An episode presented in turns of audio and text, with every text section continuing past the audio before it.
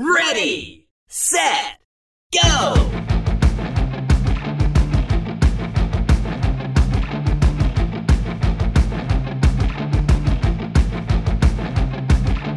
This is a bonus episode for today. It's not the NRECA one that I promised is coming. Funny thing happened to me at church yesterday, and it got me pumped up. Welcome to the EV Diaries. This is the podcast where we explore EVs in small town America, and I believe that they are a perfect fit, and I want to convince you of that. Yesterday at church, I found myself in full EV evangelism mode.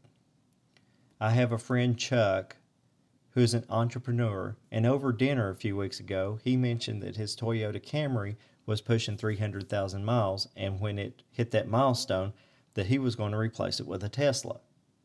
We talked about a few things, and this was before I started this podcast.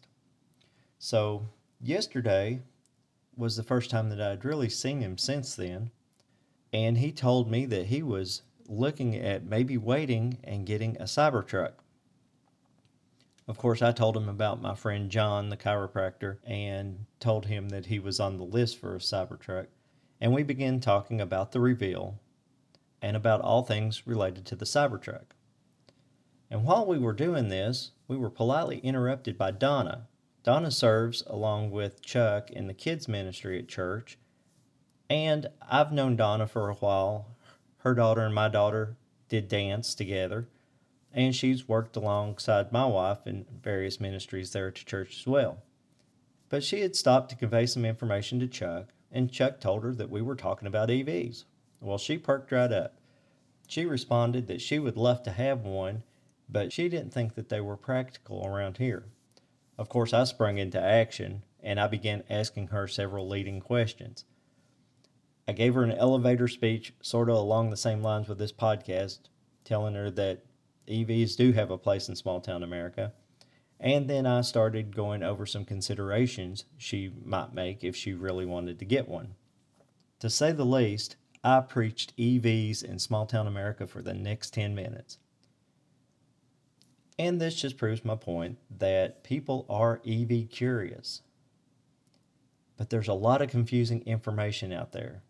Heck, I'm often confused myself, and I can be confusing and I often speak in theoretical terms, and it's not exactly true to real world experience, and just goes to prove that I need to hurry up and get an EV.